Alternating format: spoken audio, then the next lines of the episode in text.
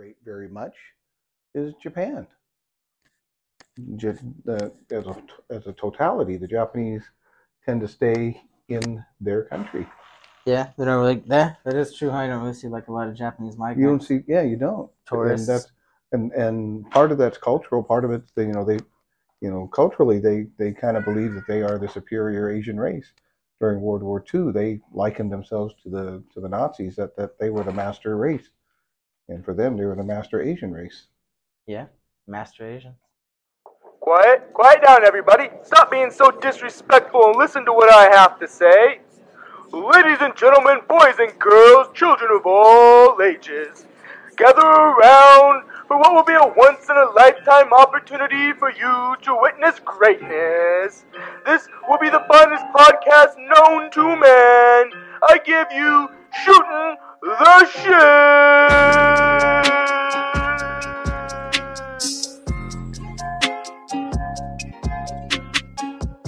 Cultural difference with Japanese, right? Because yeah. I just actually watched this video today. Mm-hmm. They're in Pakistan, and the dude offered them some food that he bought. He was like a tourist YouTuber guy, mm-hmm. and they all turned it down. And apparently, it's like their pride thing. So like their pride, like culture, yeah. They don't accept gifts, like especially from tourists. Yeah. Yeah. So there are cultural differences out there that can, make and break if you're trying to be diplomatic, or let's say, like when I was in the Highway Patrol, I was part of our community outreach unit. Mm-hmm. And if you got people going out to various communities and they're not culturally aware of the difference, and I'm not just talking Asian, I'm talking about, Black, Hispanic, Eastern European, like the Russian, Ukrainian, and all that. So the funny thing, you can tell that I don't use YouTube a lot, right? There's a lot of women ones there, huh? It seems like a lot of spam going on, huh? Jeez Louise. So yeah, we'll just, I don't remember the guy's name. We'll edit that out. That's funny as hell.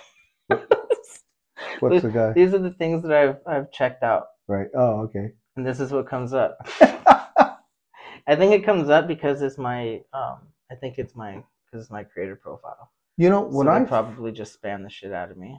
Way back, God, I hate saying this, but back in the 1990s, I was just learning how to use, the internet, and so I saw this thing search, and how does this work? Mm-hmm. And so I says, okay, I'm going to look up Asian cultures. And so I did, and all of a sudden, all this spam shot out at me.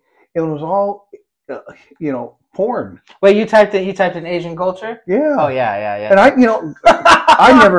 this is 90s. We're talking present day. This is 90s. Oh, okay.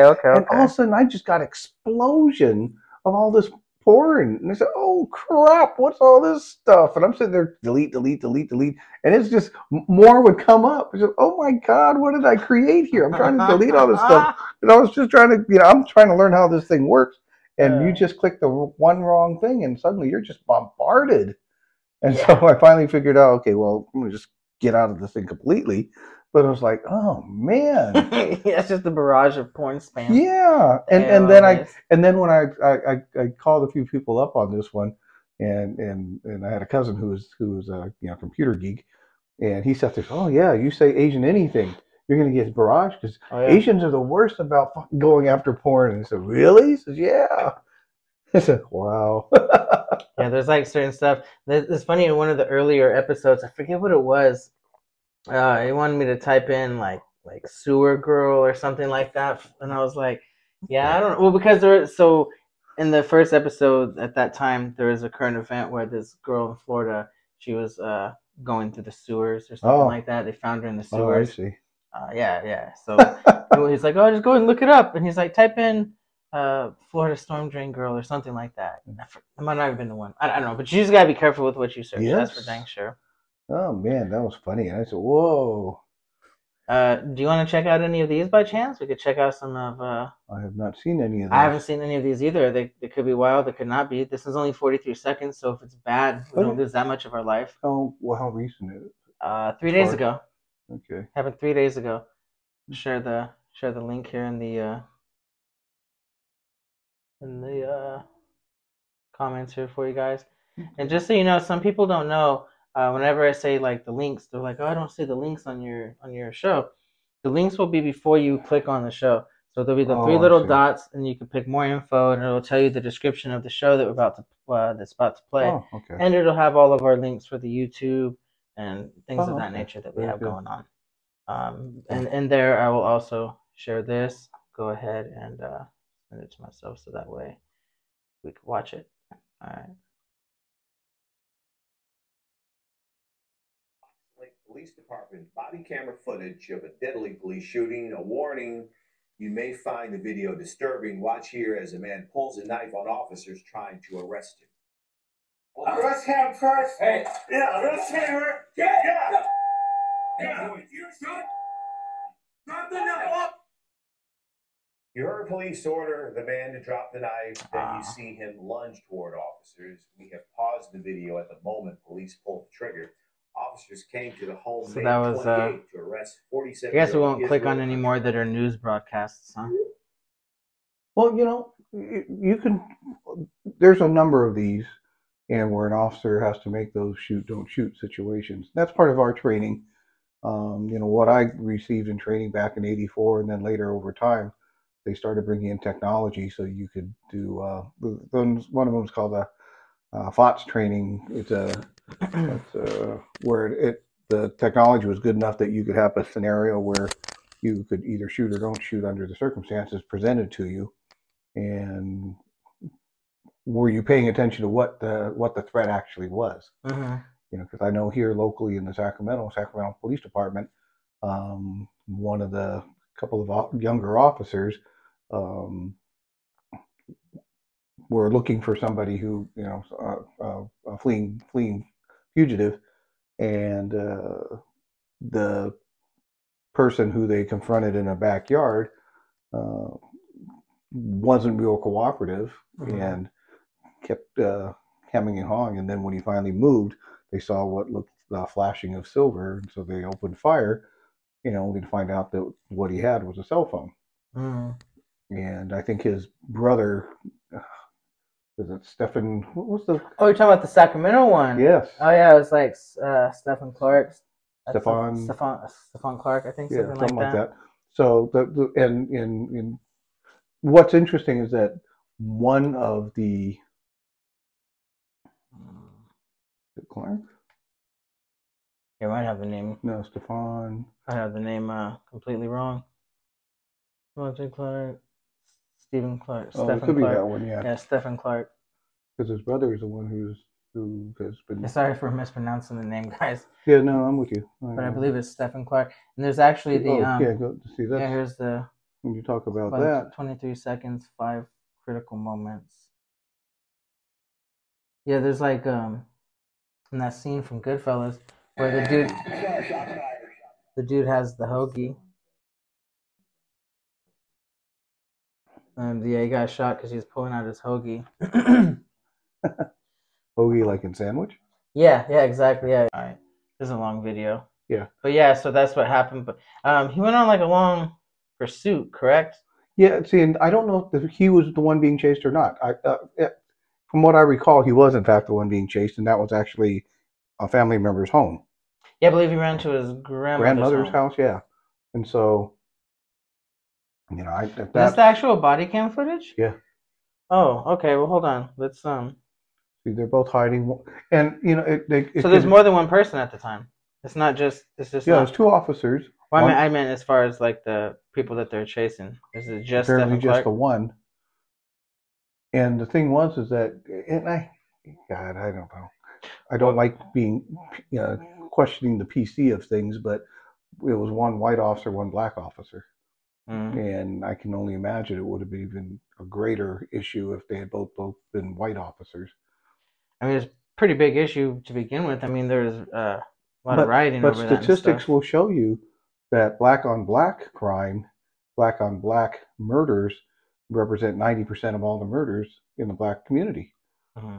So, you know, that's why you know, I'm critical of BLM because look what happened with BLM. Have you heard what happened to them? I think Matt was talking about that on one of the previous episodes. Like, there's a lot of lawsuits, right? Well, no. Oh, and they're paying people off. Well, no. Even more critical. Oh, geez. Okay. Okay. BLM collected somewhere in the area of $90 million in grants, donations, etc. And there's a lot of question as to where all that money was going, because the head of the BLM and all the other officers, they were buying property. Mm. You know, and guess what? A couple weeks ago, BLM declared bankruptcy. Oh, geez. So it's an LLC, huh? Yeah. Well, who knows? You know, the corporate, the one receiving all the grants and donations, they're now declaring bankruptcy. What's with that? You know, you guys are millionaires because you're paying yourselves and your cousins and your other family members and your friends and everything like that. So they've all gotten a piece of the pie. But what about the original purpose of that organization? Uh-huh. You know, and they were barely going out in the community from everything I've read. They don't really have a whole lot to show for what they've, you know, for all this money they've collected. I think everybody just capitalizes on other people's misfortune. Sure. Because, like, so if you wanted to capitalize on making some money, right, you would want to find yourself in the middle of a highly polarized situation, if you will. Mm-hmm. A police officer killing somebody is already a polarized situation. Usually if there's a deadly police shooting, it's probably going to be on the news. In the situation where it's racial, it's just even that much better for someone to, because it works both ways, right? Sure. You have the people that capitalize it on that, on the, mm-hmm. the BLM, as you said, and then you have the other people. There's always two sides. Then you have the all lives or the whatever have you. It's just people capitalize on a polarized situation and cash out. It's the evil nature of people, I think. Well, same thing with reparations. Reparations? No, do tell. I haven't heard anything about that, G. Seriously? No, I'm just messing with you.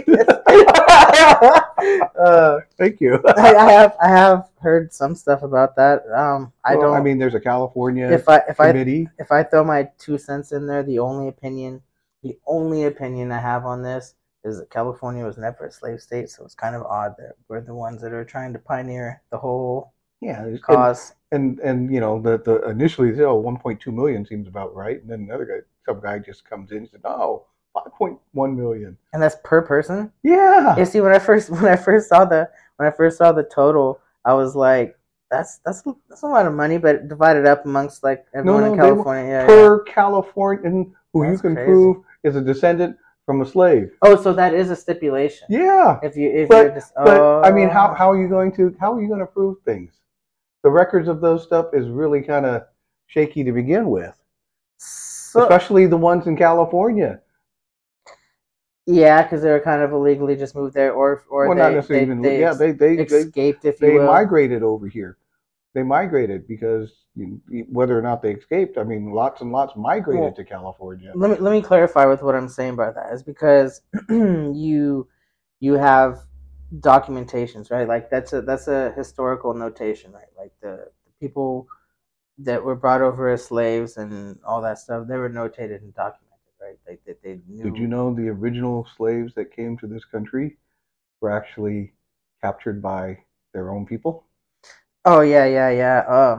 So to say that the white people brought them all over here. Is this what we're doing now, huh? I mean, we're going to get canceled eventually. I know, and that's why I laugh a little bit, because these are hot topics that you really can't be honest about. Well, or you have to tread the eggshells. And slavery is still going on. It's not like it stopped. Like it's just different definitions. There's sex trade going on. Yeah, there's the cobalt mines. I mean, there's a lot of different ways of hiding it, masking what is, for all intents and purposes, slavery. I read I try not to do this, but I do it for material sometimes for my skits. But I read a comment earlier. And on YouTube, and it said something along the lines of, don't, because someone was probably being religious. I didn't see their comment, but they were like, "Hey, simmer down, so and so, hell doesn't exist." And I was like, that's a bold statement. because the hell does not exist, right? Hell does not so, exist. Like, I get it if you're not religious, right? You don't believe in God. You think you have all the answers because it's easy to denounce stuff. Like, it really is. Look at today, right? It's so easy. I could just be like, science isn't real. I don't have to prove that. I don't have to have a hypothesis, a conclusion, anything. All I need to do is say science doesn't exist. God doesn't exist. You know, the sky isn't really blue. Just stuff like that. With that being said, to say that hell doesn't, that there's no possibility of hell existing, to me is just insane. Because look at Earth. Could you not make a valid argument that we're literally already in hell? I mean, depending on who you're speaking to. Yeah, I mean, I think anyone could say that. Yeah. You could be talking shit. I think that it might even be more of a positive answer, or more of a positive yes from the higher up people, because they already know. So if you're talking, you just show me a clip of Joe Biden falling asleep in an interview. Right. Now, granted, it was an old interview. It was Tucker Carlson on Fox, so it was an old segment, but not too old. It's still recent. I mean, yeah. Joe Biden's in office still, yeah. So he fell asleep. If you would have asked Joe Biden behind closed doors, what does hell exist, do you think this could possibly be hell on Earth? He would. I can guarantee you, he'd never say that hell is here now. Yeah. Well, I mean, like, behind closed doors, on it. That's just a broad example, because someone that high up, they know the evil that goes on in this world. They talk to the people everywhere. More, they know. They're aware of more. Yeah. Than most. Exactly. They people. Know. Like, people talk crap about the Rogan show. And granted, maybe I just don't go the Joe Rogan show. Yeah. Maybe I just don't go seek out my information as well as I should, because I'll admit I only really look up stuff that I'm interested in. I don't really go out of my way to just pull up random hot topics that are going on right now. So with that being said, I would have never even known about what goes on in those cobalt mines, nor would I have known the resemblance of that with the rubber mines that were happening when cars were first becoming a thing. Oh, yeah. It's all the same stuff. It's all really kind of the same evil. But yeah, that's my moment, I guess. No, I mean, and that's why politics is it's especially in today's world with the woke, you know, with the idea of, you know, you can't, you know, cancel culture, you know, where you're not woke, you know, you are seeing a kickback now. That's not a good word for it. You're starting to see a reaction to it, and some people speaking up without necessarily speaking out. You know, the Budweiser is a perfect example, I think, of people not necessarily speaking out, but they're speaking up through their actions. You know, Budweiser, you know, Bud Light, number one by a large margin. Apparently this week, it's now confirmed, Modelo just passed up Bud Light. Bud Light has gone through the last 2 months of a 24 to 25% decrease in sales. And when you see that much of a decrease, and then Modelo, which was, you know, climbing the ladder, suddenly is now number one. You know, and you're seeing former Budweiser executives saying that, you know, they stepped into something that they're not going to get out of anytime soon, particularly with the mindset of the CEO not wanting to apologize or do anything to appease the greater mass. And when I say the greater mass, the people who actually buy Bud Light. And instead, he just says, I acknowledge it, but he's not going to say, I'm sorry, I made a mistake, or I, you know, we went too far on, or any of that stuff. He doesn't want to take any stance saying they made a mistake or that they're sorry for what they did. And that's kind of an interesting approach to this, because the standard response to something when you screw up like this is wait it out. Usually within 2 to 4 weeks, it goes away. Well, now you're going, it's been 2 months, and it hasn't gone away, and it's hit you in the pocketbook, and then in the amounts of $7 to $9 billion in your stock value. You know, your sales has dropped down $1 billion per quarter, you know, per month. So you're seeing both the pocketbook and the long-term value of your stocks depreciating considerably. and they're not stepping up. They're trying to put out some commercials to try to get back, you know, oh, we support the military, and oh, we love the good old days of good tasting beer. And that's what, you know, that's what Budweiser's all about, getting together and having a cold one together. But, you know, and so they're trying to go back to old messages from yesteryear in hopes that people will forget. Yeah. And the fact that they're not addressing the actual issue is what's speaking volumes to their market. Their market saying, you're not addressing the issue. You're just hoping it'll go away. So Modelo tastes really good. better than Bud Light. Yeah, so that's what I'm saying is that it's now it hit them in the pocketbook, and not only is it hit them in the pocketbook, it's not subsiding. It's still happening, and the bounce back, losing, you know, $7 to $9 billion. That's not something you're going to pick up overnight. That's going to take a long time to build back, particularly since you've fallen from the top dog. Now you're number two. Yeah, they're the number one selling beer in America forever. Yes. Yeah. That's actually the parody on the commercial that I don't know if you saw. Yes, I've seen a couple of them. Well, this is ours. This is mine. This is the one that I put on YouTube. Oh, so that's the philosophy that we went towards. Okay, excellent. I'm just a real man. That's what real men drink. He's like, I cut a log in half with just my pocket knife. Like, how long did it take you? About a half hour. It's only 3 feet round. Nah, that's about 30 NASCAR laps.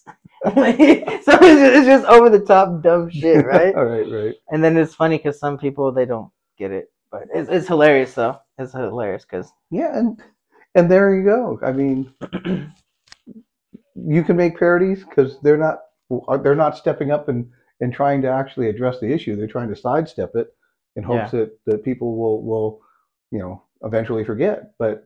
If your product is not heads and tails above everybody else's, now people are tasting the other stuff again, and they're saying, you know what, this ain't bad. It's so weird to me, too, because I personally never... That skit that we did, drinking Bud Light, that's the only time in my entire life I've ever bought a Bud Light. They can honestly say that. I've never drank a Bud Light. So I never bought a Bud Light, because I had a relative that drank Bud Light. So like if it was around, I would drink it, because I'm an alcoholic. but I'm not like I'd always be like, why don't you buy some real beer, you know? And I have bought Budweiser in the past because it's cheap, but I've never bought Bud Light. So the whole everyone drinking Bud Light was just weird to me in general, because I'm like, why do you guys like this shit? It doesn't taste good. It is. I don't know. Isn't that funny? Yeah, but then all it takes is some I don't even know what to call this person, but that person does the mock ad, and that's what's hilarious too is Bud Light didn't even like make a commercial with that person. They just did a promo on the internet. That's all they did, and then they did get a can with their face on it. Oh yeah, they did I think that's what kind of triggered everything, if you will. Yeah, yeah, it was good stuff. Do you want to circle back to this video?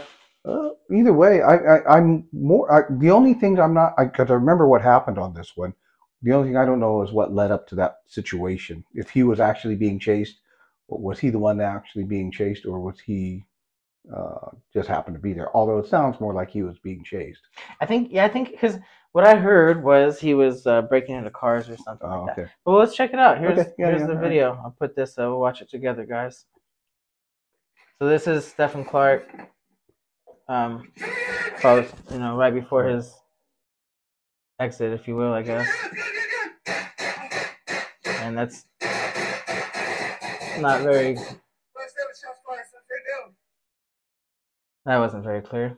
It all starts earlier. Well, 9, 10, I would like to see in the front officer's body cam. Right, here you go. Someone vandalizing cars. What is he? Black light sanitation? He had a hoodie on. I couldn't tell them. What color hoodie? It's black. Black hoodie, and it looks like there's some kind of penis on, but they have like white stripes or white dots on them or something like that. You know what I mean? Then, 16 minutes later, a police helicopter spots a suspect. This is Stephon Clark. Stephon. The police footage doesn't show Clark break a window, but the police say they believe he was responsible for the reported vandalism. Clark jumps a fence into this yard. He lived here with his grandmother, although there's no reason to think that the police knew this. Moments later, I'm gonna pause this real quick. That's one thing that gets me, because like I'm not a police officer, nor have I ever been, right? But man, it's so hard to put yourself in someone else's shoes. Not even just being a police officer. Let's say that you make sandwiches at Subway, and you just deal with a pissed off customer, right? You don't know what that person went through. It could be anything. So like, just I don't know. I guess it's kind of a bad example, but specifically with the police.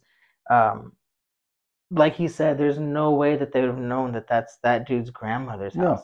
Like they made that's made out to be like a horrific thing. Like the poor kid was shot at his grandmother's house. Like, but they didn't know that, you know? Oh, of course. Well, and that goes back to, I can even talk about my own personal experiences, and people sitting there said, well, you're just pulling him over because he's black. At night, I challenge anybody to go on the freeway, see a car that's speeding on the freeway, and say, I'm pulling him over because he's black. I challenge anyone to be able to identify a person in front of you in a car to tell me that person's white, black, Asian, Hispanic, Eastern European, Pacific Islander, any of those, any of the male, adults. Female, yeah, anything. I challenge anyone to be able to do that, because I can almost guarantee you're not going to be able to get it. You can do lucky guess. Yeah, you know, there might be a few telltale signs, but you'd have to get up real close to identify that. But just like if I'm on the freeway and I see a car speeding, I have to do a pace on that car. And so usually when you're doing a pace on that car, you're still, even the closest you're probably going to get is maybe 10 car lengths, because you want to be off so they can't see you while you're pacing them. More times than not, you're even farther than that. Yeah, behind that car. So there's really very little chance of you being able to identify. You can't even identify how many people are in the car, let alone the ethnicity, gender, etc. of the driver. And so when you look at that situation, and you say, you just pulled me over because I was black. He says, well, you know, I challenge you to look at that car that just drove by and tell me what's the race of that driver. Yeah. You know, it's pretty difficult, if not impossible, without lots of spotlights and everything. And we don't turn on the lights until we've confirmed that this person was speeding, or let's say they cut somebody off, and so I have to go chase the person, get behind them. You know, I try to do a quick ID of the car that they cut off, so that I can put that in the body of my traffic citation. Mm. But past that, you can't identify this person. It's almost impossible to do so.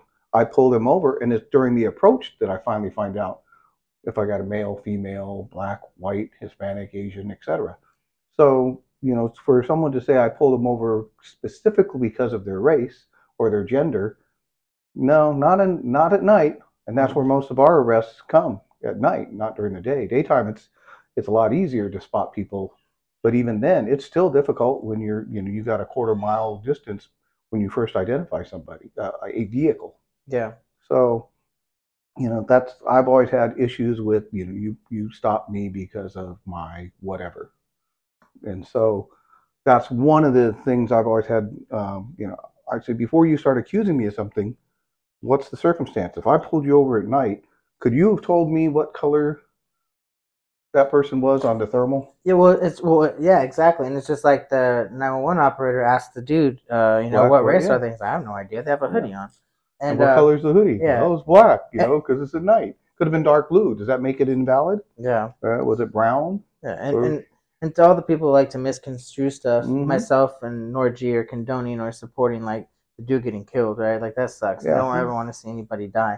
We're just merely pointing out, like, you know, some facts here, like things that you would put into perspective in a situation like this, because we began watching this video simply by talking about a high-profile thing to simply divide people. I mean, there's so many ways that this video could be divided. We've seen the internet, we've seen the comments, right? We know the two popular stances. There's the one, you know, F the police, and they shouldn't have did this, and blah, blah, blah. And then there's the other side. He's a young black man committing crime, so that's, you know, stereotypical is what the other side will say.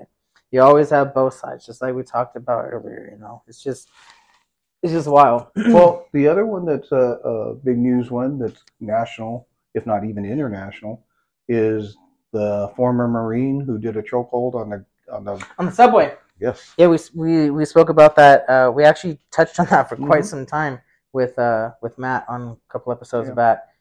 That's man, just a lose situation for everyone on that cart. Mm-hmm.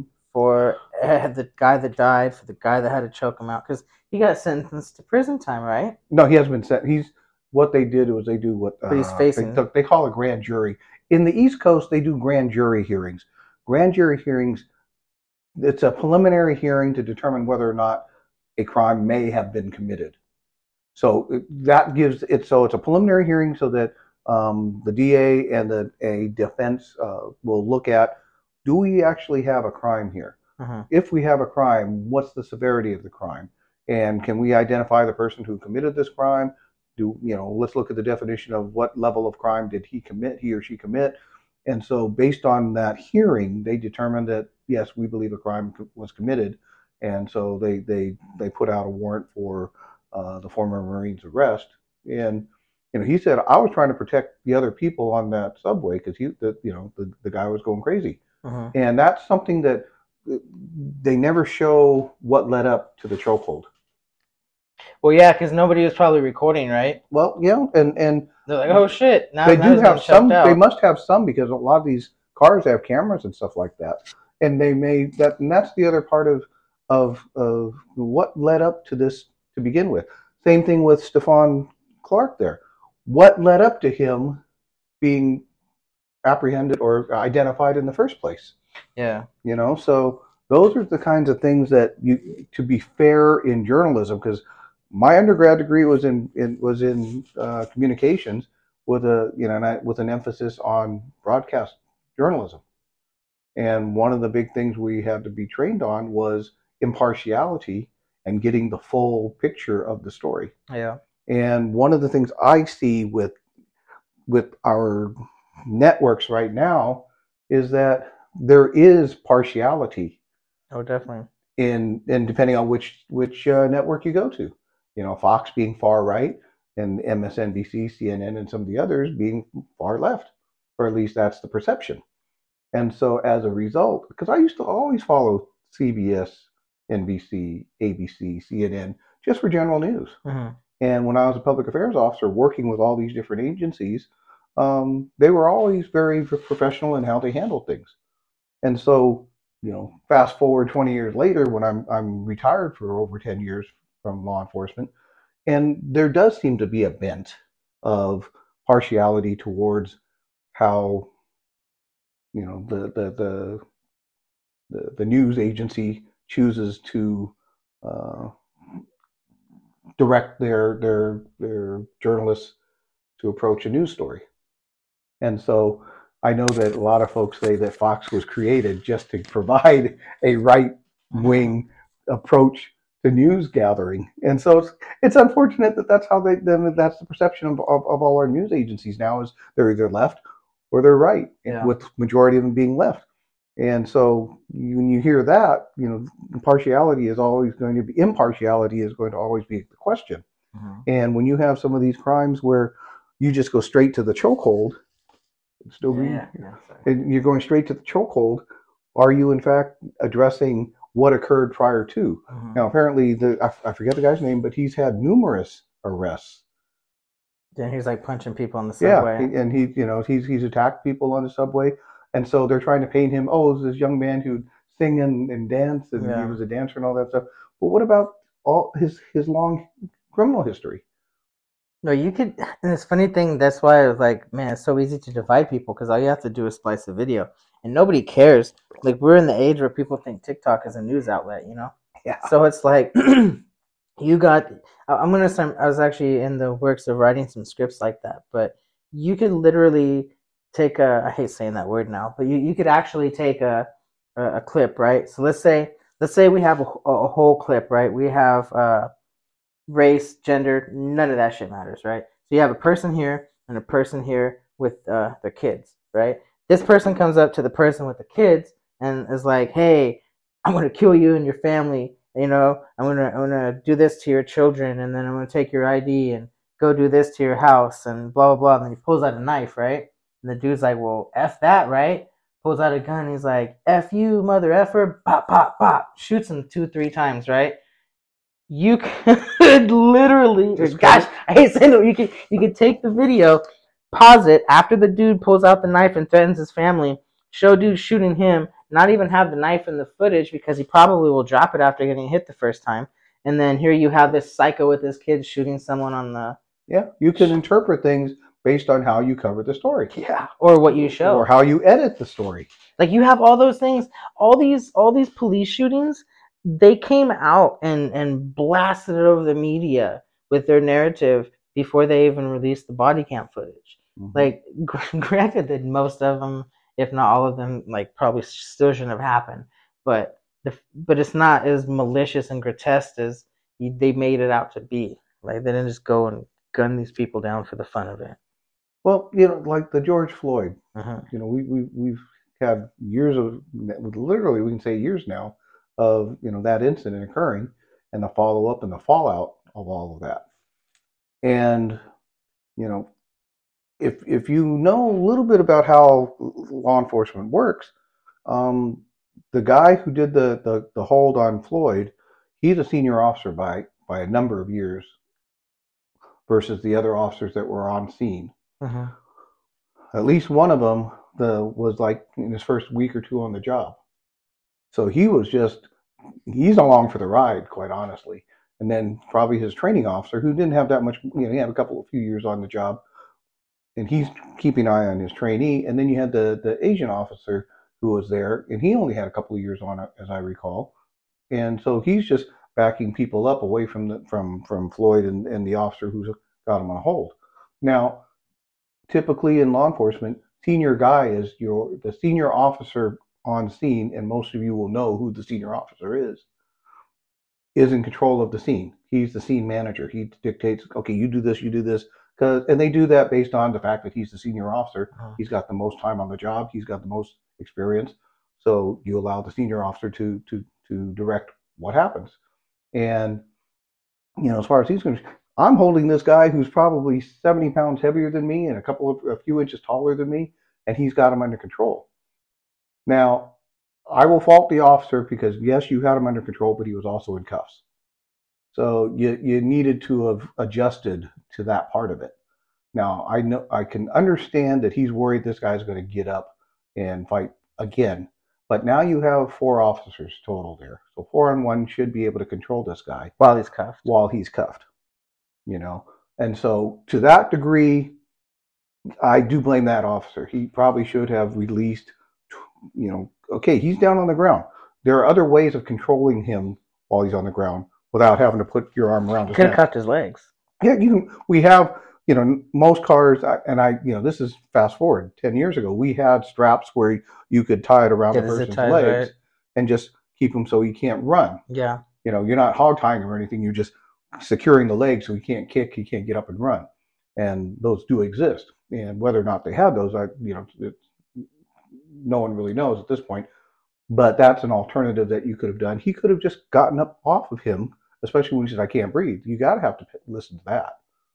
And, you know, The rough thing about that is, though, he immediately said that when he got, see, that's the thing what I was saying is you get this awful picture. I mean, again, I'm not condoning, not supporting this. I agree. The dude could have easily just gotten off him. Is hogtying humane? Probably not. Is sitting on him till he dies humane? Definitely not. So I mean, it's the lesser of two evils, no doubt. But when he pulled him over immediately before he even got out of the car, he was saying he can't breathe. Yeah. So it's like he was already saying that. It's not like he didn't say it at all during the altercation. Got put down. Then he was like, I can't breathe. Yeah. So you can kind of see why he didn't take it serious. And that goes back to if he had a body cam and that was covering that, that's something that should have been brought up during the whole investigation. Yeah. And I'm not trying to speak ill of the dead or anything because, again, I wasn't there. I'm not the cop. Mm-hmm. I'm not George Floyd. I'm not George Floyd's family. I'm just a spectator. Yeah. When that cop pulls him over, as a police officer, I'm sure you've pulled over thousands of people high on drugs. You know what I mean? Mm-hmm. So he probably had no patience for it whatsoever. So even that, let's throw that to the side.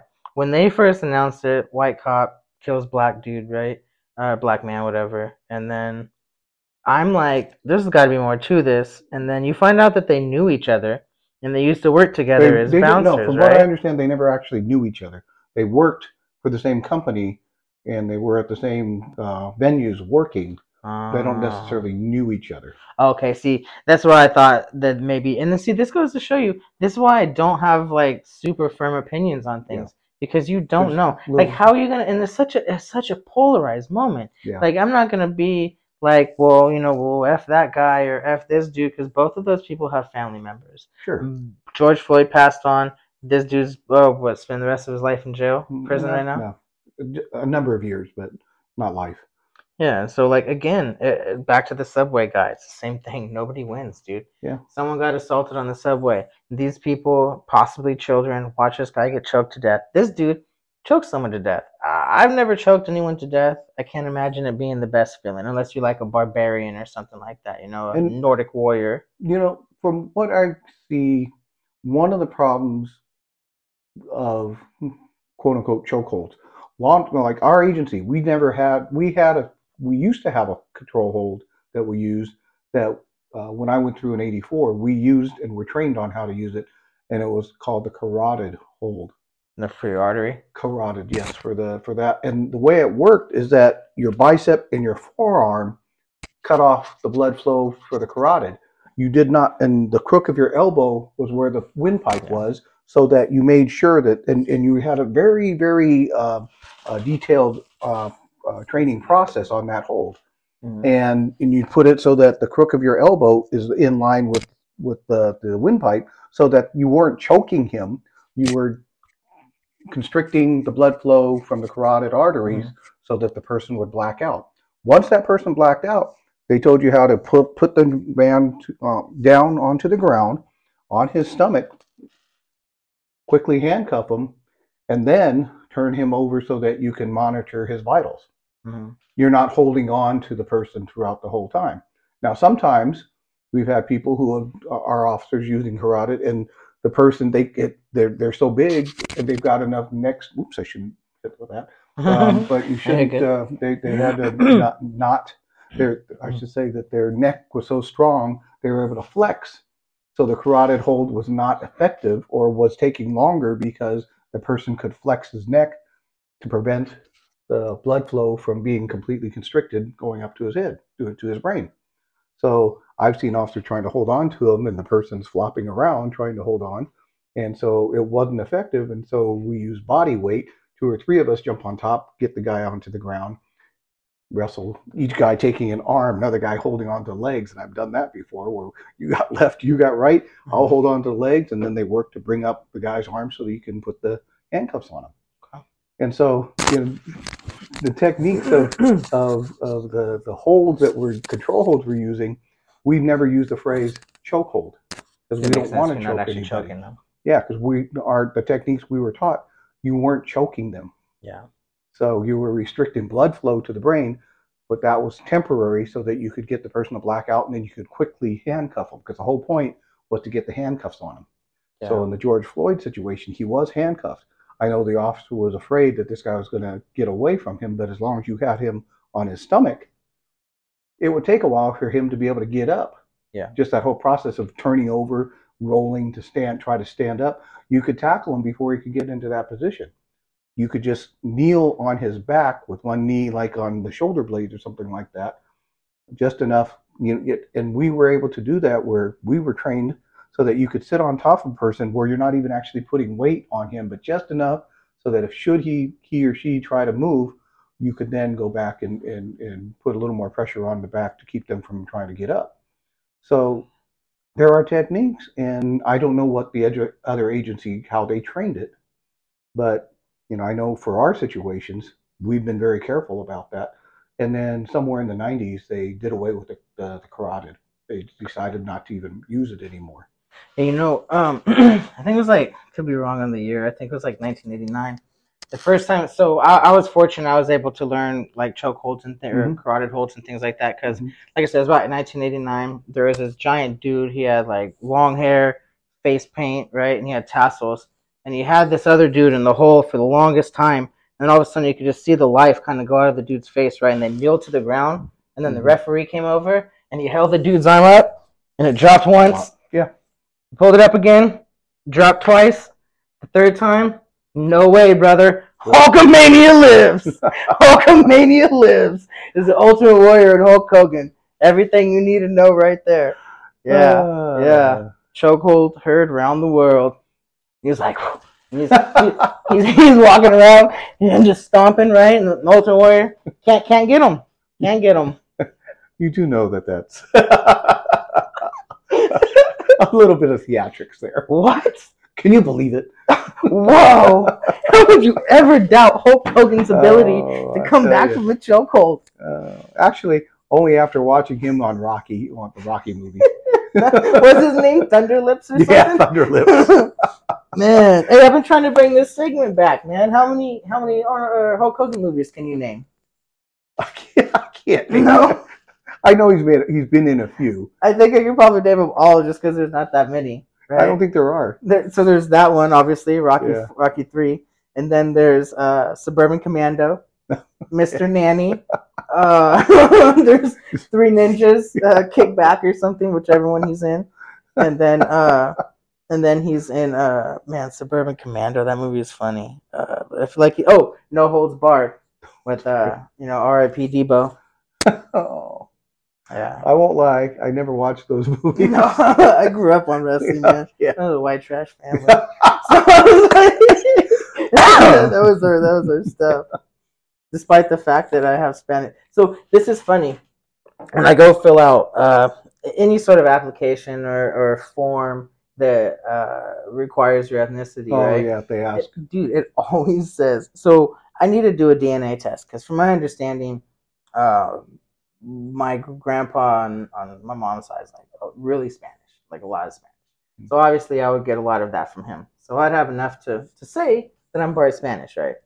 Which would make me kind of Hispanic, right? Well, it depends. Is he Spanish from Spain? Yeah. Or is he Latin from Central America? Yeah, it's from Spain. Okay. Is that not Hispanic? No, that's actually the Spanish from there are from a European continent. Correct. So Spanish people are technically not Hispanic? I think it's a matter of because the Spanish they speak in Spain is Castilian Spanish, which is one type, and that's kind of like your formal Spanish, whereas the Spanish that you're seeing in the Central American countries and in other throughout the world tends to be more of a different can't the word, but so that's why, you know, I think it has to do with, you know, what they identify as. Mm. Yeah, okay. Well, I guess that kind of might answer my question because I was wondering. I don't know why it's taking so long to load here. Shout out AT&T. You have the worst internet ever. If you're thinking about getting Wi-Fi or internet or anything, and you're thinking about getting AT&T, get whatever other option you have. Yeah, so I switched from AT&T to Xfinity, but I'm not picking. Yeah, it's well, you want to try it on that one just to see on the stuff? No. Oh, you're gonna just do a new one now. I think I spelled Spaniards wrong too. But no, yeah, I guess we'll figure this out before. Oh wait. Before we go away. Yeah, because I was gonna say that it always trips me out because it always says like, are you white, not Hispanic, or are you Hispanic? And I'm like, I'm so confused. Yeah, because what if you're half Mexican, half white? That's like my nephew and niece from my brother. Their mother is Polish, but their father is Chinese. What do they identify as? They tend to identify as Chinese, but in reality, they could go both directions. Or from what I've seen, some of them are now adding to the questionnaire on that topic of, are you of mixed race? So let's see. OMB defines Hispanic or Latino as a person of Cuban, Mexico, Puerto Rico, South or Central American, or other Spanish culture or origin, regardless of race. So all of the Spanish culture except for Spain? Well, ask that question. That should be another question. Hispanic refers to person ancestry from a country whose primary language is Spanish. Latino as a variation refers to person origin anywhere in Latin America. Ask the question: are people from Spain considered? Are people from Spain considered Hispanic? That's a good question. Jamie, pull that up. Oh, you don't listen to the Joe Rogan show, do you? Not too much. That's why you don't get the joke. His assistant, Jamie. Pull it up, Jamie. According to these definitions, a person from Brazil, where Portuguese is spoken, would be considered Latino and not Hispanic. And a person from Spain would be considered Hispanic, but not Latino. All right. So, according to that, how do I answer that question? Because to everyone, I'm just a white guy, right? Mm-hmm. Like, you met me, huh? Just a little white fella. But if I have and Spanish blood. A lot of that has to deal with, you know, what do you identify as? That's part of what some of the questions on the transgender issue is. What do you identify as? Are you trying to bring that topic up, or what exactly is going on here? Because I think you kind of just set me up for an obvious rebuttal here. I mean, what do you? So that goes back to, according to this definition, you can consider yourself Hispanic. But that's because I am partly Hispanic, though. Well, there you go. That would be the difference, in my opinion. Okay. Well, see, there you go. So because it goes back to definition. That's how some of the issues on the transgender issue is coming back with male versus female, and they're not really choosing science as their foundation, but psychologically, or you know, personally, what do you identify as? And so they're not using it a science based, but more of a self-worth, if you will. It gives people a purpose. So, like, it's... fuck it. What I was thinking is, like, so, you know Juggalos, right? Juggalos, the big ICP fans. Oh, okay. No disrespect to Juggalos at all. I have Juggalo friends. I've been, like, a poor kid, right? Like, I know what it's like to find somewhere where you belong, right? So, like, the Juggalo is a huge fan. It's very admirable, actually. To be honest, all jokes aside, like, it's very admirable because it's like a huge family. It's just a big gathering. Like, they have a thing called a gathering, and it's like they're big concerts. And everybody there is like you watch videos, and everyone's just like a family member. Okay. Like, you go there, and you're one of them, you're going to be loved. Like, they're going to treat you extremely well. You belong. And now most of these kids are misfits. Grew up in broken homes, didn't really have anywhere to, and again, I could be wrong about that. I apologize to any Juggalo who grew up in a, you know, mom and pop suburban house, and I'm wrong, because I don't know everything. Joys of life, I don't know everything. It's just my opinion as a man. So they find a spot where they belong. They feel important. They go somewhere. They're top of the world. That's them, right? That's their being. I feel like that's kind of this scenario with the trans people. I feel like you don't see the class valedictorian doing stuff like that, right? You don't see the all-star quarterback doing stuff like that, right? It's kind of usually the outcast or you know what I'm saying? The people that don't fit in. So now, and again, no disrespect to them if I'm wrong. You know, you grew up, you are an all-star quarterback and decided to transition. What the hell do I know, right? Again, this is my opinion from what I see, my perspective as a spectator. And that gives them somewhere to belong, to feel important, and because I can kind of contest this. I think I'm like the last generation that sort of was raised with the worth. Because if you're a kid now, what the hell are you gonna do? If you ask high school kids, they want to be influencers, right? Yeah. If you would have asked me, I want to be like a firefighter, right? A paramedic, a brain surgeon. Now it's like, I don't know what I'm going to be when I grow up. And then, boom, I could be non-binary. I could be trans. I could be a part of this new wave group that is going to be thriving. And my last opinion on that is that anything, excuse me, I guess it's the capitalist nature and anything that you find you can market on. But if you're truly marketing towards like the pride aspect, right? Does it really come with a big price tag at a market store? Like, this is weird that you capitalize on it. Like, you're actually selling this idea. You're legitimately, with the price tag, selling this idea.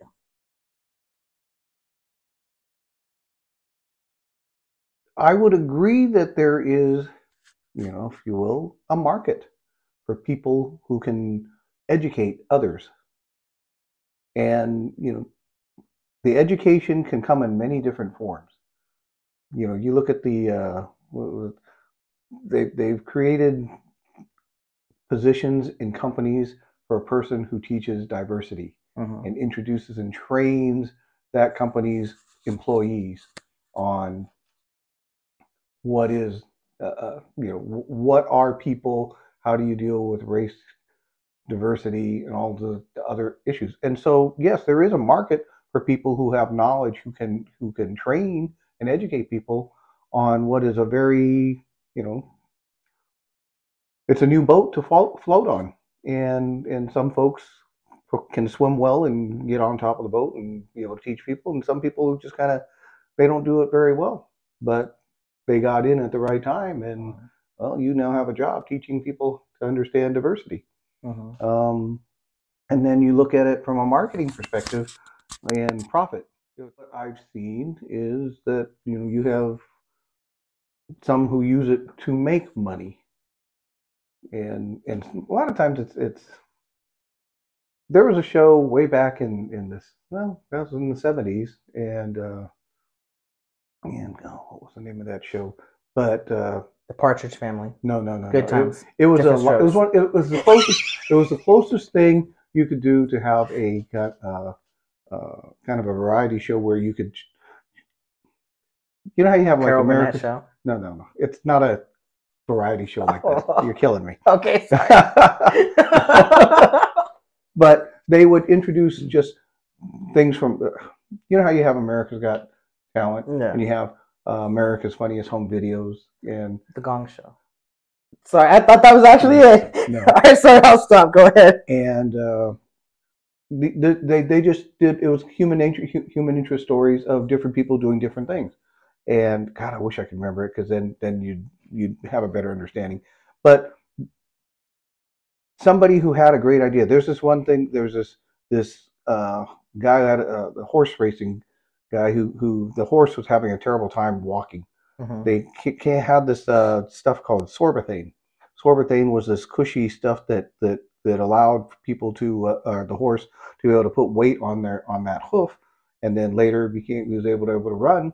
And, you know, and then it went back to being a regular horse racer and could race in races. And I think it even won a few races. So, but the material Sorbothane overnight became something that people marketed for insoles on your shoes. And next thing you know, Sorbothane, even now and today, you can see some insoles sold now. And this is the 70s, and we're talking 2023. You still see some of these things. Sorbothane is part of that the insole for shoes. Wow. So they introduce something. Someone got an idea. Hey, maybe we can market this for, and so you're making money on it. So is that a marketing ploy? Yes. Is it? But it was it. Did it actually work? I bought a pair, and I still have that same pair. That's how long it lasted. I bought it in 84, 85. Oh man. And, you know, almost 40 years later, I still have it because they didn't wear out. Jeez. You know? And it gave you enough cushion. And I had them on some of my sports shoes when I was playing volleyball in college. I had them in my insoles, and they were the greatest thing in the world because I was constantly jumping up and down, you know, because that's what you do on the net. And they worked, and then they never lost their cushioning power. So I thought, this is great stuff. So I use that as an example of you can market, if you see something on TV and, hey, we might be able to make something off of this one. And boom, you know, it was 40 years later, you still can see it as part of the used for what it was originally designed for. So I don't know. I think there can be times when marketing a material or an idea is a good idea. Sometimes people can make it for their own benefit.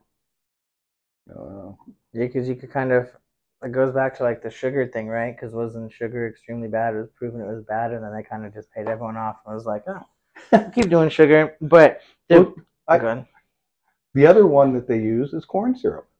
Yeah, high fructose corn syrup. I've been talking about that a lot. Like, why is that in our food still? And well, it's fructose. Oh, sorry. No, well, no, no. The fructose is one of the forms of sugar. Oh, gotcha. And so, and that's what. And I know the corn industry for a while actually advertised that sugar is sugar, and so even though it's corn syrup, it's still sugar. Yeah. And you know, not everyone bought it, but that bought the idea. But in fact, that was kind of how some of that worked. Yeah, and to play devil's advocate and kind of like you were saying, to go back to it, the marketing of the pride and trans stuff, like that's not making it an invalid cause. It's just pointing out that like it's just crazy how, but you do have a market for everything, right? Sure. I mean, they sell T-shirts with peace signs on them. You can market anything. So I just want to make it clear that I don't think that makes it any less of, you know, a movement or whatever you want to call it, or sure, a cause or a group of people. I just thought that it's kind of crazy because, like you said earlier, with BLM, it just seems like you kind of go after. They were very selective in what they chose to protest. Yeah, like are those people that are peddling all those clothing at Target and stuff like that? Are they really going to help trans people? Like, you know what I mean? Like, Are they really going to do anything for their community or anything productive? Or are they just going to make a lot of money off selling shit at the store? You know, because what's also kind of because the other big controversy with trans is in athletics, women's athletics.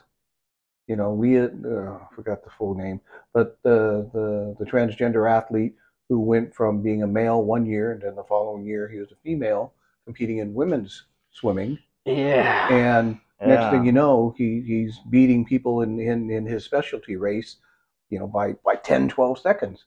And the question was, here's the guy who's 6'3" and just towers over all of us. He has not completely made the transition in the sense that he did not have a certain appendage removed from his body.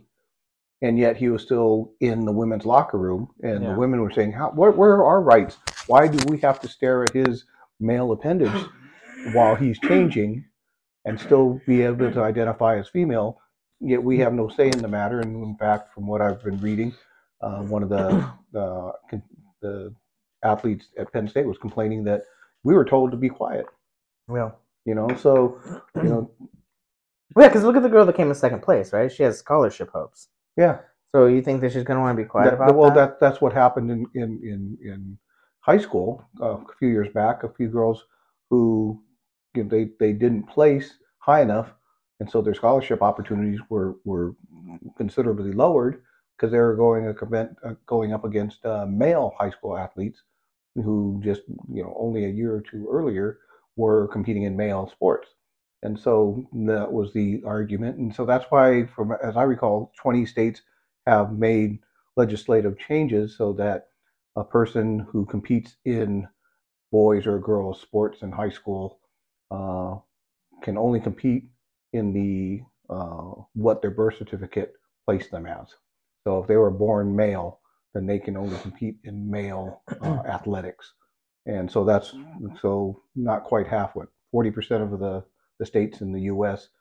Do not allow transgender athletes to go into where they choose to, what the choice of gender they choose to be in, to compete in. And that's what's crazy is like, who's pulling these strings? Because they booed that dude. Mm-hmm. They booed him and they cheered the second place lady girl who would have been first, obviously. But it's just, wow, so who's like allowing this? They didn't want it. The spectators, the parents don't want it, but it's happening. Yeah, and I think, you know, that's a difficult that's that gray area, I think, in sports that aren't always there's a lot more emotion involved in the decision making process than there is a scientific one or anything else for that matter. Mm-hmm. I know that for women's groups, for the women competing in female sports, you know, Title XIII was a big deal for them, meaning that we have equal opportunity to compete in the same number of sports as the men have to compete in. And so now transgender females who were originally men are now competing. It's defeating the whole purpose of Title 13 because now guys can change their gender and, you know, they go through a certain process. They can now become females and identify as females, and now they're competing in sports where the competition is probably less just because physically they have more muscle mass, more, you know, other. If G has to explain this to you guys, you probably should find a different show. Please continue. Oh, but it's true. I mean, think about that. You know, because I've watched enough on of these interviews and read enough articles where there's the argument that they're women, but I'm of the argument that they're not.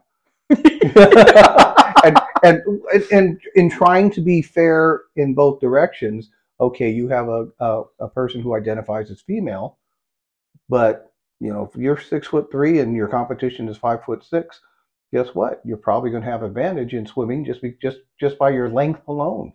And women are actually like losing rights because of this. Yes. I mean, realistically, you know, they're losing opportunities. They're losing their voice because now, right? There's like the huge thing that they're called cis women. It's like, they're just women. They fought a long time to vote, you know, like they've done their deed in history of the world. They deserve their spot in it. And it's just being trampled on by men. Or they're being trampling on women. Yeah. Based on the transgender mindset. I am a woman. They believe that they are women. And then they argue about the scientific aspect of it and what's right, and you know, I'm having listened to both sides, I'm leaning towards the women very, you know, considerably more so than the transgender athlete who's going from male to female, especially if they're making the transition at age 19 20 21. They have gone through the, you know, the period of time where they could build the, you know, their muscle mass to be superior to a female athlete, and then make that switch. I try to look at it as professionally as one can, or at least objectively as one can. You have to, like I was saying, you gotta play devil's advocate. We don't know everything. Yeah, but at that, you know, right now at this time, I'm not convinced that it's equal.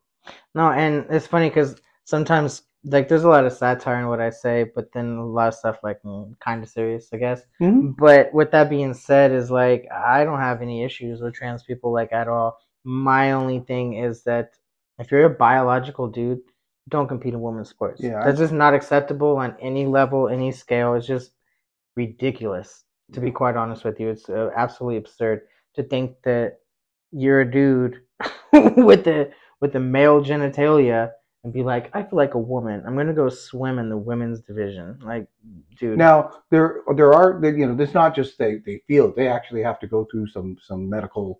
And yeah. They take the procedures and stuff, which doesn't validate their cause at all. Because if that's really what you like, so for instance, if I were to today, I feel like I'm a woman. My hair is already there, right? So I was growing it from a mullet, so it looks, you know, it looks layered. I already looked like I did it on purpose. So, you know, I'm partially there. I just feel like a woman. I still have to go take drugs for it. I still have to take hormone blockers. Yeah. I'm going to have surgery. I'm going to have to do all this altering stuff to my body to be someone that I naturally am. Like, how? You know what that sounds like, G? What? Sounds like mental illness. Well, you know, that's the argument. Now, I have a trans son.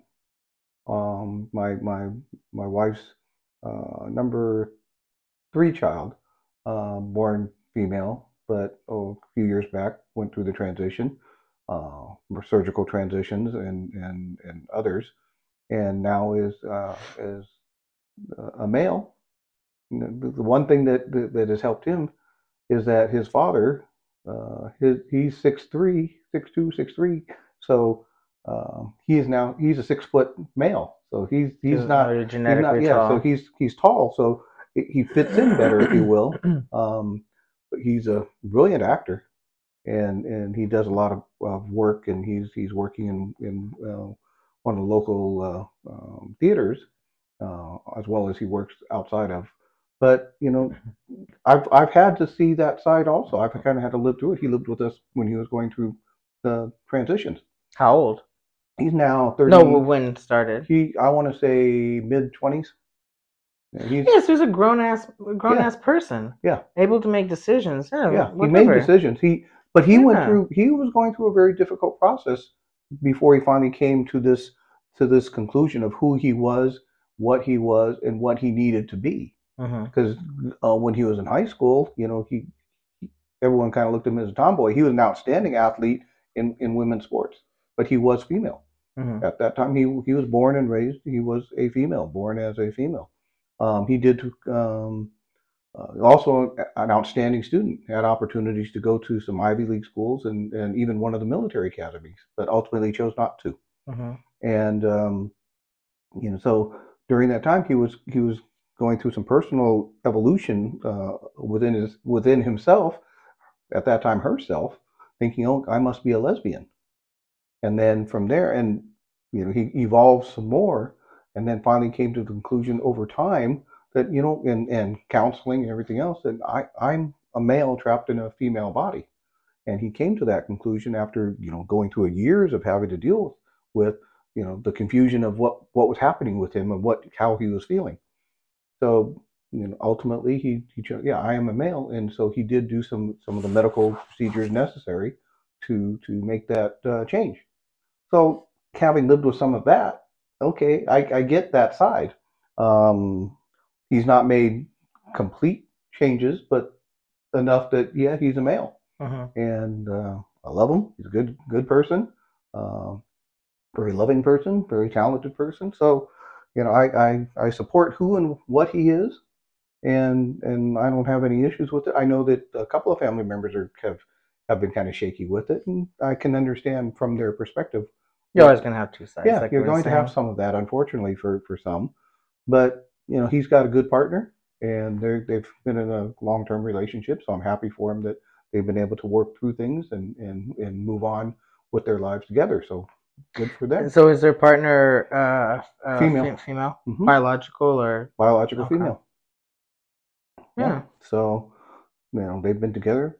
She's aware of what he had to go through. They were together before he went through the process. Well, no. So he took like testosterone and everything like that? Yes. Okay. Yeah, so it's so I was telling my friend Matt, right? I was like, we got to stop breaking character and tell people that it's satirical, right? Because people are going to hear him or comment, it's a biggest mental illness and blah, blah. Like, so the satirical aspect aside, and this will be the last time I break character, is that, like, everyone's different. What I cannot stand is when people blanket statement. Like, you probably had that friend. They're always like, you don't know what it's like. Like, they're just ultra depressed, right? And they think that they're the only person that's ever been depressed, and the situations and the problems that they have never been encountered by any human being ever in the millions of years of our existence. And it's just so asinine, because it's like, well, okay, so it's asinine. But at the same time, like, people are unique. So when I blanket statement and say everyone that transitions, right, the satirical comment. Sure. With that being said, everyone's completely different. You have the 20-year-old female biological who grows up, and perhaps she was going through these thought processes at an early age, right? Maybe she felt out of place when she was 12. I don't know, right? I'm not that person. I don't know. So they're old enough. They're an adult. They make that decision. And then they transfer over. That's not the correct terminology. Transition over. They transfer over like a carbon copy. But no, so they transition over. And it is what it is, right? They're an adult. They made that decision. Yeah. What's weird to me, and this isn't satirical. I'm actually serious about this. What I don't like is that when it's forced upon kids. Sure. So, like, or adults, for that matter. Well, anyone can be manipulated. And that's my problem. Like, I don't care what your sexual preference is, anything like that. Like, sure. What you want to do with your life is your life. I'm not God. Or if you don't believe in God, I'm not, you know, Joe Biden or whoever you think it is that judges you. Or whatever supreme being that you believe in. Exactly. I'm not that person. I'm not here to judge you. We're all humans. I love all my brothers and sisters. We're all built from the same fibers. We're all bleed the same blood. And so, yeah, exactly. We're all the same creature. So they can do whatever they want. I'm not here to judge anybody. Just like I don't want anyone to judge me for what I do if I do something they don't like. But as long as it doesn't hurt anybody or affect anybody. So with that being said, is the brainwashing. Like I saw a video of this dude, and he's boastful about it. This kid's like, I want to say he's like 5, maybe 6. A very young kid, dude. He starts transitioning, this kid. Wow. And he's going through like gender reassuring treatments. I don't even know what that is, right? He's going to these things. And this is documented through like 4 or 5 years. And it's just befuddling, I guess would be a word to use. I was like, this kid doesn't even have a clue. Like, can he name 7 continents? You know what I mean? Like, does he know the states and the country in which he lives in? Because I think they're in the UK, or Providences or whatever they have out there. Like, does he know stuff like that, right? Does he know how to prepare his lunch in the morning? But that's just crazy, dude. You know, I will... I'm not for that. I'm with you. That was my point. And this is where I think one of the big issues for parents with children, just children, the schools have, a number of school districts have put in policies that say that if a child shows an interest in wanting to change their gender preference or what have you, that the schools can keep it a secret from the parents. Yes. And that is where I can see major issues with that, because as a parent, I'm responsible for all the actions of my child. So if my child breaks something, I'm responsible for what that child did when they broke a window or something like that. I'm responsible for their actions. Yeah. But what happens now, this kid is going through transition, and then I find out that the school district hid it from me. The kid did something while going through some of the medical procedures and did something, maybe even a heinous crime. And I wasn't aware of it because the school district and the teachers and whomever was assisting him kept it from me. Does that not then become a liability issue for the school district and for the individuals helping and withholding that information from me as parent? At what point then do I relinquish liability responsibilities from the actions of my child? Because all this stuff that was happening to that child, because the school district and the people in the school district representing the child never told me what was going on. They withheld all that information from me. That is where I think parents, and why you're seeing a backlash of the anti-transgender movement, if you will, is because of the fact that actions are being taken where parents are being withheld from what's going on.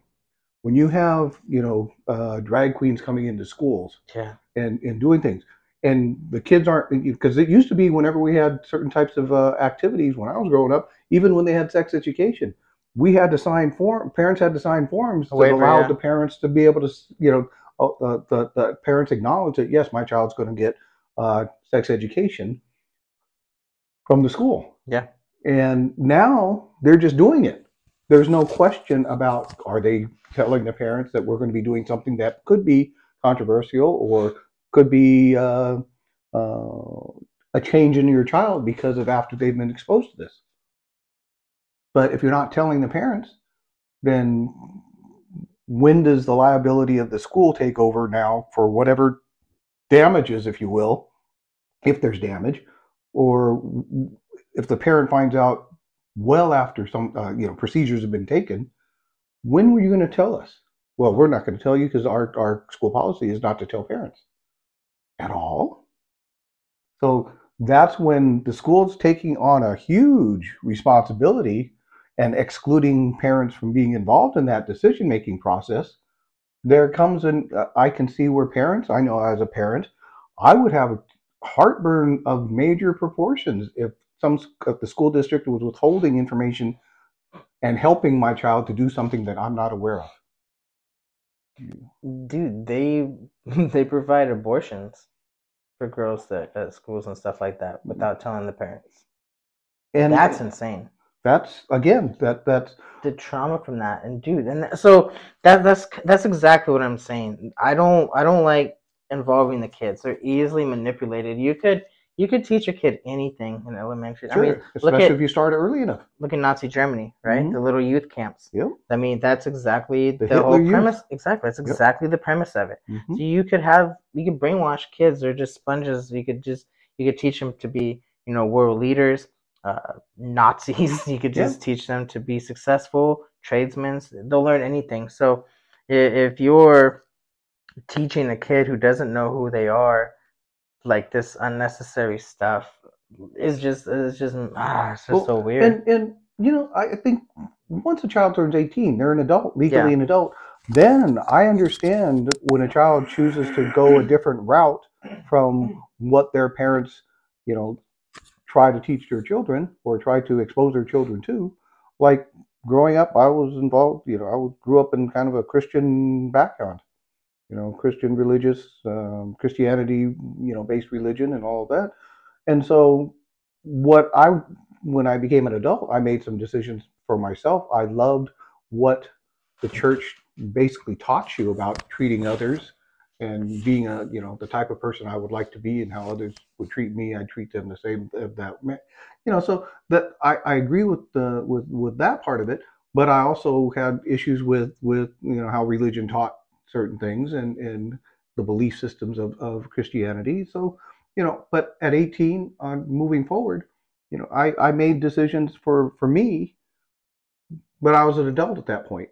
I could vote, still couldn't go to a bar. I had to wait till 21 to go to a bar, but I didn't drink, so it didn't hurt me that much. Yeah. But the matter of fact is that, hey, at 18, you're considered legally an adult. Yeah. You can now take actions that you choose to go towards, and you can also suffer or be rewarded from the consequences of your decision-making processes. But below, from 17 down, guess what? I think as a parent, especially since I'm responsible for your actions, I need to know what's going on with you.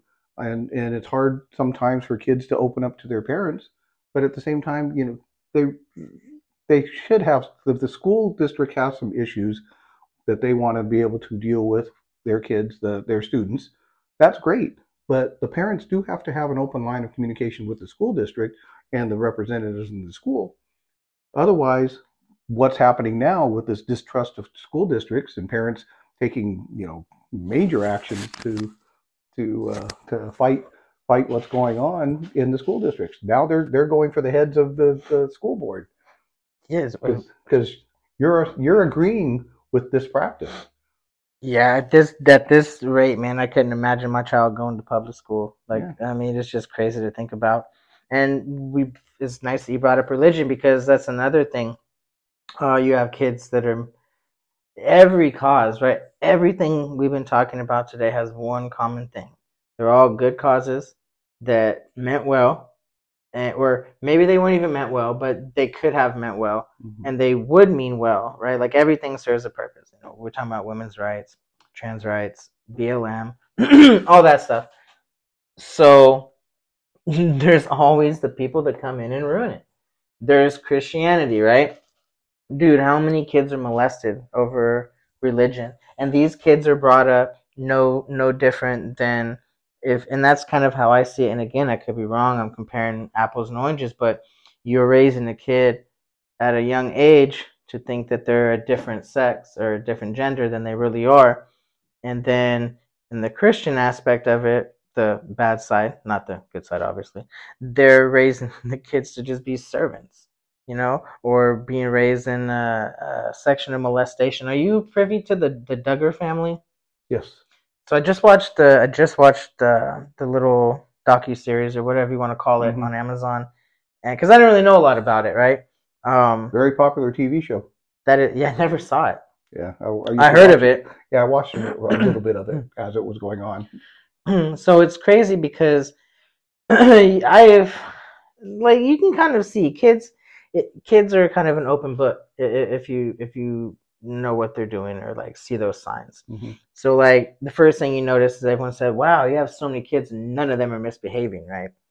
I've been around kids where their parents are not like the best parents. What do those kids do? They shut the fuck up and they mind their business and they only spoke when spoken to because they don't want to get their ass whooped or they don't want to deal with their alcoholic parents or drug addict parents. Same concept. That's why they're all obedient, because they're going to get their ass whooped. They're talking about the blanket game, right? Or do you remember that? Did you watch the documentary? No, I have not. Oh, okay. I've seen the Duggar family and excuse me, they were on. Oh, wow. You should watch the documentary. If you've seen the shows, it'll probably be more impactful than it was to me. So they explained this game called the blanket game. What they do is they take an infant around 6 months old, right? And they put their favorite toy. Say this tech deck, right? It's the toy that they love. They've been playing with it all day. Mm-hmm. You put that shit next to them, and you put a blanket over them. Every time they reach for it, you smack their hand. They're 6 months old. Right. And you're just doing that to them for how long? They're going to start crying. Sure. You're going to continue doing this shit. It's child abuse. That's insane. And this is all in the name of Christianity. And, and so, spoiler alert, the oldest son was molesting some of his sisters. Sisters, okay. Like, duh, right? You have a family where you have 12 kids that they're not allowed to see the outside world, that don't know what's going on. Like, it's funny because there's some stuff, and it's gonna sound funny saying this because there's some stuff that I kind of agreed with. Very, very minimal stuff. One of the things was that they didn't want. Because one of the things is that it's so patriarchal, right? The women are in traditional women roles, and then the men are in traditional men roles. So the women are always watching the kids, doing all that shit. So that's not what I agree with, by the way. What I was going to say is... But you were just explaining... But I'm explaining the build-up, yes, the correct. They didn't want boys changing the diapers of girls. Makes complete sense. Okay. You have a 12, 13-year-old boy changing his sister's diaper. Curiosity is going to set in. You know, he's a boy going through puberty. You don't want to put neither of your kids, not your daughter, not your son, in that situation. It's just not healthy. Sure. So that I agree with. But it goes into play of, like I said, they're completely deprived of the outside world. Yeah. So they don't know what any of that stuff looks like. This is probably exactly what happened. He probably... You know, saw his sister one day and was just so curious, whatever. Not condoning, dude's a piece of shit. Fuck that guy. Don't molest your sisters or anybody. But it's just wild. I don't know. Kind of off tangent, but on. No, I guess. And you know, sometimes when we look at anything, it's almost like medication. In moderation, it can be a good thing, but to extremes, even the best of medicines, the best of practices, the best of religions, taken to an extreme, can sometimes take it too far. And when you take it too far, sometimes your belief system causes more harm than good because of, you know, the extremism that you take some of these things to. You know, without having to name examples or anything, I'm just talking about, you know, medicines. Aspirin is good. 25 aspirin at one time, probably not good. You could really hurt yourself with that. Same thing with, you know, with religion. Religion teaching you, you know, morals and the things of how to treat others and how you can treat yourself as a person of growth and a person of faith and belief. That's good. But what happens when you take it to the extreme of you are going to act as one of the saints? You're going to, you know, judge people based on everything you've learned. And next thing you know, you take it to this extreme level. And sometimes, you know, that's where we come up with the phrase religious zealots. They overdo it. And, you know, and I think that's sometimes what happens. Like, I don't like using the Middle East as an example, but to a degree I do, because if you look at some of the different, belief systems and the different factions coming from the various religions in that area. Some are very extreme. Like Sunni, Shiite. Yeah, some of the groups there, the religious beliefs of some of them are very, very extreme. And you've got some where you know, since the US has left Afghanistan, now some of the old traditions have come back to Afghanistan, and the women's roles, which had been opened up, are now being closed back up. you know, the idea of educating women and, you know, what they can wear and how they can act. And if, even if a woman, now there are some of the religious beliefs that even if a woman is raped, she's at fault and they stone her, you know, so she's already been a victim of somebody who took advantage of her. And now she's going to be stoned by the same people who should have actually protected her or gone after the person who committed the rape. Instead, they blame her, and she's the one who ultimately suffers the punishment. So I have issues with that mindset of, especially, and that to me is an extreme version of what happens in those situations. So, you know, I don't like you know, that. To me, that was a backwards movement for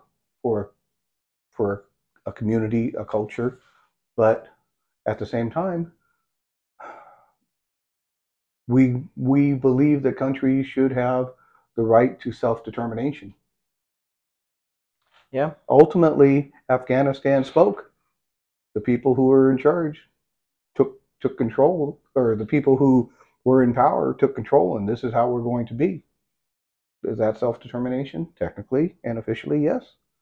But at the same time, we don't agree with it. But we are also, and I say us here in the U.S., we have been brought up in a Western civilization with Western beliefs. Mm-hmm. They are different from what we see in the Middle East. We have difficult time understanding them, agreeing with them, yet culturally, that is the right that they choose to go to and you know, preside with in that country. Who's right, who's wrong?